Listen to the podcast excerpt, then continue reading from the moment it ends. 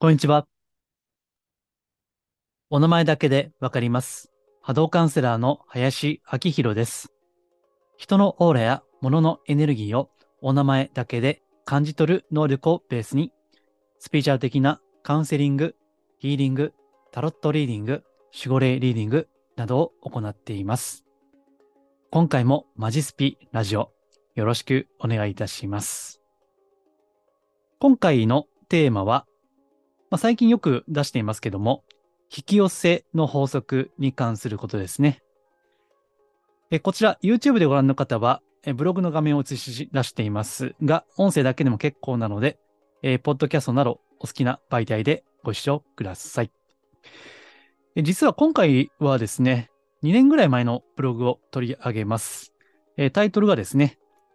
引き寄せの法則よりずっと大切な引き〇〇の心得ですね。引き寄せの基礎体力を高めるためにというサブタイトルがついています。まあ、引き寄せはもうよく聞きますし、私も時々情報発信していますけども、それよりずっと大事な引き〇〇ですね。それがあるんですね。まあ、後で中身言いますけども、え今回は、あのこの引き〇〇についてですね、音声配信ではやってなかったなというふうに思いましたので、えちょっとこれは出しておきたいので、え今回ですね、やることにしました。はい。えではですね、えちょっと雑談をまた 冒頭にしたいんですけども、あの、時々カフェで仕事を、まあパソコンの作業ですね、やるんですけども、あの、この前、え女性二人組がですね、たまたま店の中でですね、えスピーチャルトーク全開だったんですね。まあなかなか珍しいことでして、え何を喋っていたかというと、まあ本当あの、声がでかいんですよ。もう周りにめちゃくちゃ聞こえる声で喋るんで、もう聞き耳を立てるまでもなくですね、めちゃめちゃ聞こえてくるんですけども、もうのっけからなんか宗教団体の勧誘とか、その霊感商法みたいな、なんか騙されたとか、なんかお前はカルマがあるから、なんか地獄に落ちるみたいなことを言われたみたいな、そういう、あの、かなりガチなやつなんですけどね。そういった話から始まって、そのパワーストーンのがなんかやばいとか、えーそのオラクルカードがどうのこうのとかね。えーあと、ちょっとこういう名詞出しますけども、あの、今度、ライトワークスでセールやるんだって、みたいな。ね、ライトワークス。これ、あの、ちょっと、なんかどっかで聞いたことあったんですけどね。えー調べてみたら、えっと、これ今出ますかね？えっと、YouTube では画面映ってるかわかりませんけども、ライトワークスってあの、五反田にあるんですけどね。まあ、オラクルカードが売ってるお店ですね。なんかね、聞いたことあるんですよね。ライトワークス。うん。で、ここがなんか、その、ホームページを見た限りでは書いていないんですけど、なんかセールをするとか言って、やばいよねと。なんかそういった話をですね、大声でやってるんですね。あと、これも固有名詞ですけども、鏡隆二さんですね。まあ、有名な占いの先生術専門の方ですよね。まあ私も、あの、尊敬はしています。非常に学識の高い方だと思っていますので、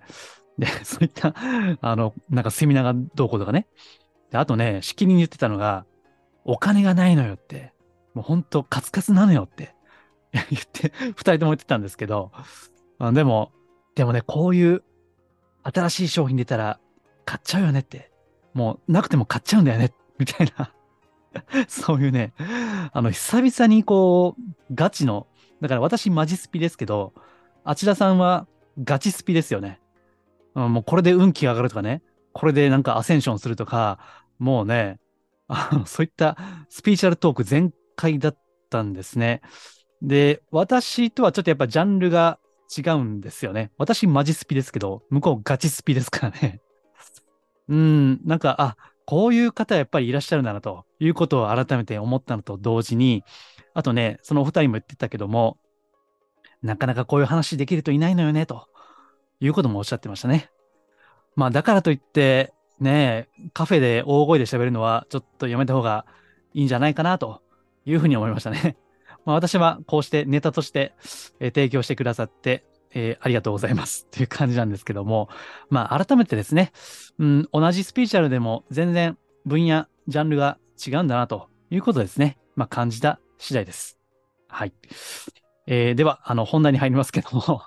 えー、まあ今回もマジスピですよね。その、ガチスピではない。まあ引き寄せの法則について喋るけども、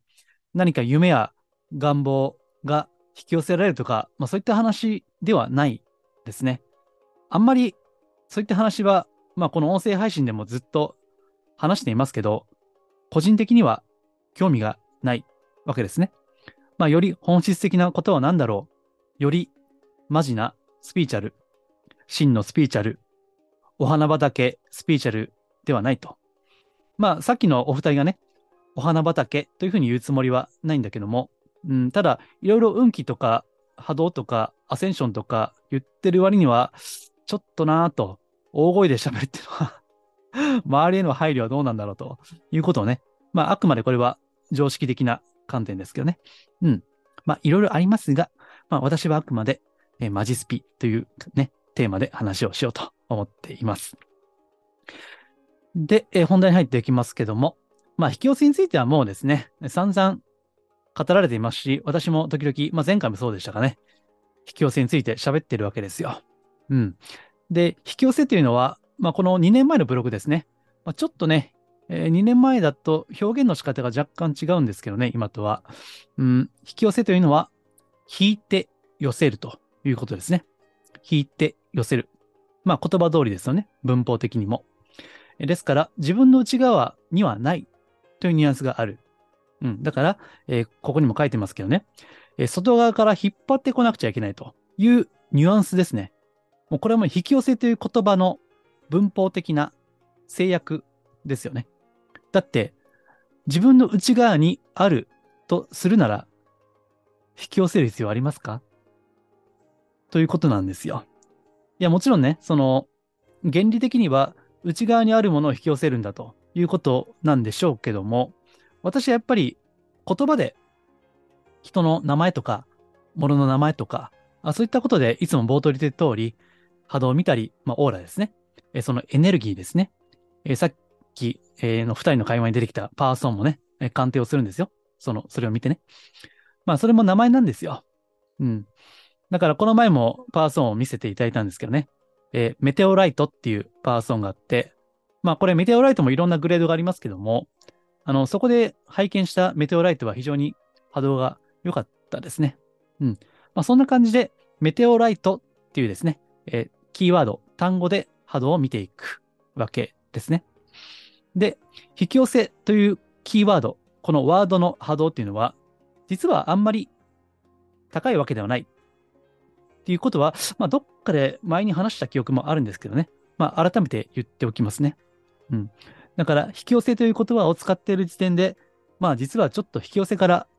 本当の引き寄せからは遠いのかなというふうにも思ったりします。えー、とはいえですね、え最近では、あの、まあ、前は悪口ばっかり言ってたんですけど、最近では、まあ、その、スピーチャル的な世界への入門、基本中の基本として、まあ、この引き寄せというのはありだし、まあ、やっぱり誰しも夢や願望を実現したかったり、なりたい自分ですね。まあ、それが何なのかさておきですね。なりたい自分になりたいっていうのはあるわけですから、まあ、そういった観点からは、引き寄せというのは、うん、一つの最初のステップとしてはありかなというふうに思うわけですね。うん、ただ、まあもうこれで、えー、YouTube でこれも出してしまいましたけども、引き寄せより大事なのは何かというと、引き受けなんですね。あ、これあの、以前、音声配信で喋ってたらすいませんね。なんか一応確認した限りなかったので、まあ、もしかしたら被ってるかもしれませんが、まあ大事なことなんで何回も言いますね。えー、この引き受けるということ。え引き寄せより大事なのは引き受けるということ。引き受けることが上手にできるようになれば、引き寄せる力、まあ、引き寄せ力なんて言いますけどね。えそれも高まってきますよということですね。だから、引き寄せを学ぼうと思うなら、引き受けるということですね。もうそれがもう基本中の基本なんですね。今日は、まあ、これをお伝えしたいわけですね。で、えー最新のブログでもですね、あの、実はこのブログを引用したんですね。えー最近ちょっとまた引き寄せについて、えー話したいなと思っているので、えこれを引用したんですが、まあ、改めて大事なことだったんでですね、この音声配信で喋ってるということですね。うん。まあ、ここにも書いてますね。だから2年前ですけどね、まあ、今でも同じ考えてることは、土台は同じですね。うん。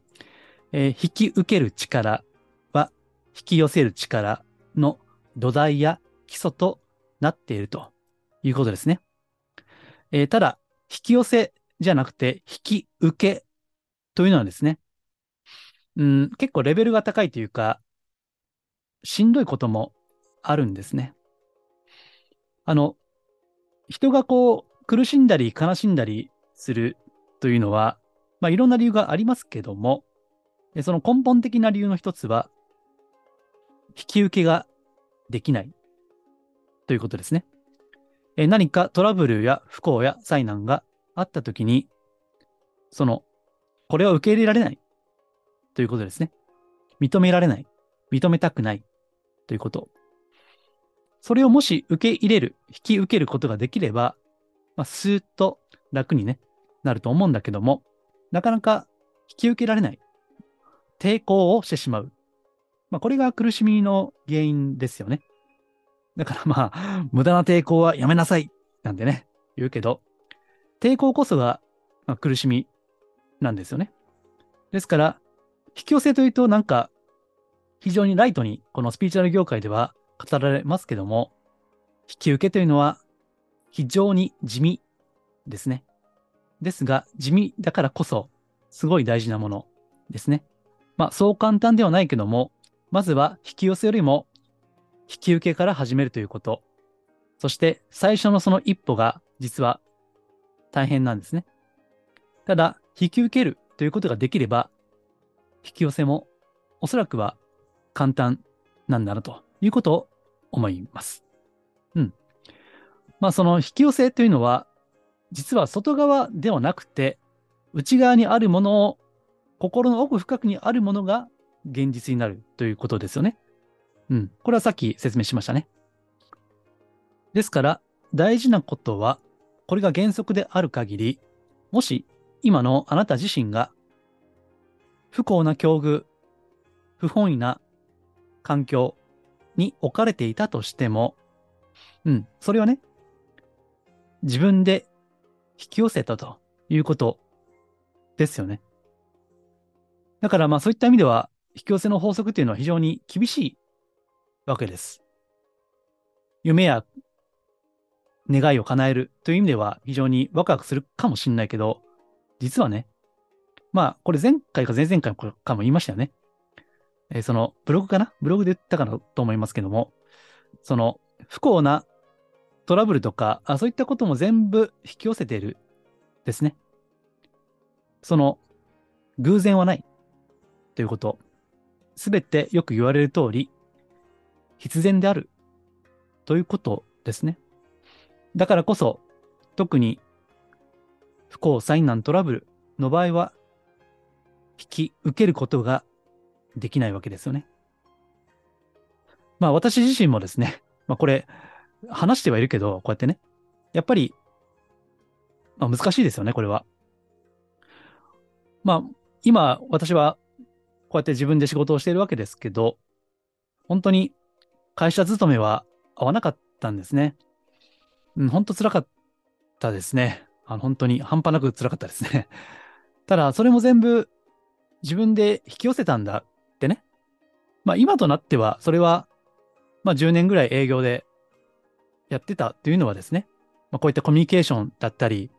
その私はやっぱり子供の頃から変わってるとずっと 言われ続けてきましたので、一般常識的なことを身につけるのに、この社会に出た10年ぐらいいたというのは非常に役に立っています。うん。まあ人のオーラを見るのもですね、えこれはいろんな人に出会って、で、それで私がオーラ見てね、で、検証していったわけです。このオーラの人だったらこういう性格なんだとかね。だからそういった意味では、必ずその引き寄せた理由があるわけですね。私の人生や運命におけるその必然的な理由っていうのがあるわけですよ。後で振り返ればね。ところがその中において、まあこれはあなた自身もそうだと思いますけども、結構しんどい環境にいて、これも必然だということは難しい。間違ってこの地球に生まれてきたんじゃないかと。ね。えー、スピーチャル好きな方はですね、なんか、私の故郷はここじゃないってね、この地球じゃないと。それがプレアデスなのか、シリウスなのか、わかんないけども、この間違って地球に生まれてきたってね。そういうふうに言うとも、まあ冗談ね、半分冗談でおっしゃる方もいらっしゃるんですけども、さあ、それも含めて、全部自分で引き寄せたんだと。ね。まあ、これが引き受けるということですよ。うん。だから、それはこの自分の都合で、これはいいとか、これは悪いとかね。そうやって、うん、これは引き寄せた覚えがないとか、これはいいことだけ引き寄せるとかね。えー、そういうことではなくて、いいことも悪いことも全部自分で引き寄せているんだということですね。で、もし、それが、こう、ネガティブなことをですね、自分で引き寄せているとするんであれば、やっぱり自分の思い方や考え方を変えていく必要があるわけですね。えスピーチャー的にはいろんな味付けができるんですね。例えばそれをカルマと言ってもいいですね。カルマっていうのはその過去ですね。過去の行い。まあこれは過去世、前世も含みますけども、えー、カルマがそういう今のネガティブな現象を引き寄せているということですね。まあ、そういった味付けをするのも、それがしっくりくる方であればいいし、うん。まあ、これは神様から試されているんだというね。これでお前はこの不幸な環境から乗り越えて生きるか。ね。そういうことを、お前はどうなんだということを、まあ、神様か守護霊様かわかんないけども、問われている。試されているということですね。まあそういった味付けも可能ですよね。まあ私はあの、これが真実、これだけが真実とは言いません。いろんな説や論理がありますのでね、えー、その中で、えー、自分がしっくりくる、それを選べばいいわけですし、まあ私が個人的に好きなのは、何らかの成長、ね、自分自身の魂の成長として、このネガティブなことが与えられているとかね、何らかの気づきを促すために与えられているとか、そういうことですね。引き寄せというのは必ずしもポジティブな嬉しい楽しいことだけではない。ネガティブな苦しい悲しいこともあるわけですね。ただ、それもポジティブもネガティブも全部含めて引き受けるということですね。これが最も、まあ、深いレベルかなと思いますね。えしかも、その、すべてをありがたいとかね、感謝として、まあ、これ私はまだ完璧にできてはいませんけども、え自分自身の学びとしても言いますけどね、こうやってすべてを自分が引き寄せている。それを引き受けていく。ということですね。この時初めて引き寄せの法則ということの深みを知るわけですね。そして、たとえ自分の今現象的な人生が思い通りになっていないとしても、必ず自分の内側のものが現象として現れるんだということを知っておけば、まあ、それがすぐ成就するとは限らないけれども、まあ、5年先、10年先を見据えて、淡々とですね、やっていく。なぜならば、自分の心の中にその思い、いや、これが本当に誠の思い、純真な思いなのであれば、それはいつかは必ず実現をする。そのために今ここで努力と工夫を積み重ねていくということですね。そして、マイナスが起こってもですね、まあこれもまた自分で引き寄せたんだということで引き受けていくということですね。まあ今はもうお聞きになったらわかりませんかね。引き受けることができれば、引き寄せっていうのは非常に簡単になるんですね。引き受けるっていうのは自分の内側にある。すでにそれがある。光でも闇でも、ポジティブでも、ネガティブでも、それがある。ある。ある。あるということからスタートをするわけです。引き寄せの一番軽いレベルというのは、冒頭言った通り、外側から引き寄せるということなんですね。自分にはないから、外側から引き寄せる。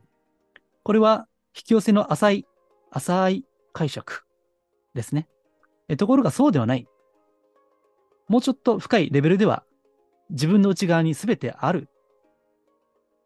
外側から引っ張ってくるんじゃなくて、すでに自分の内側にあるんだ。となると、自分の思い方や考え方をやっぱり検討するということが必要ですね。本当にそれは誠の思いか、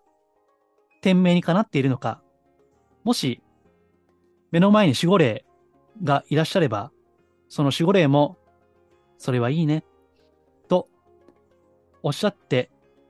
くださるような内容なのか、天にも地にも恥じない内容なのか、ということですね。自分の内側の部分を検討することを始めるわけですね。まあ、これが引き受けということです。ですから、もし表面的な引き寄せ、なんかいろいろ実践してワクワクしたり、ね、よく言いますよね。してるんだけども、引き寄せられないとするんであれば、うん、引き受けですね。それもすべて自分が引き寄せている、自分の内側にあるものが現象として現れているということですね。まあ、それをですね、え振り返っていただければなというふうに思います。はい。え、今回はですね、ちょっと前の、2年ぐらい前のブログでしたけどね、またこれは、あの、近々語り直そうと思います。またブログをね、あの、この見解に、土台に基づいて新しいことを述べたので、またこれは、えー、一月か二月後ぐらいに音声でも話しようと思いますけども、えー、今回はその土台としてですね、引き寄せよりもずっと大事な引き受けですね。引き受け。で、それこそが引き寄せの基礎基礎体力、え土台として大事なんだということを述べました。ご参考になれば幸いです。このマジスピラジオは、真のスピーチャル、脱お花畑スピーチャルをテーマに発信をしています。えより、こう、詳しい内容だったり、まあ、ブログやこの音声配信でなかなか言えないことは、メールマガジンで述べています。えー、実はですね、前回のメルマガは、例の幸福の科学、宗教団体ですね。えー、それについて取り上げてみたんですね。まあなかなかね、こういったちょっとセンシティブな部分はあるんで、ブログでは言いにくいんですよ。で、こういったのを前回メルマガで発信しましたし、で、ちょっとびっくりしたんですけどね。まあ、あちょっとこれも雑談的になりますけども、えー、これ配信してるのが3月3日なんですけど、この3月2日 ?2023 年の3月2日、前日ですね。えー、幸福の科学の大川隆法さんが休止されたという報道がありました。いやー、びっくりしましたね。あの、これね、一週間前、まさか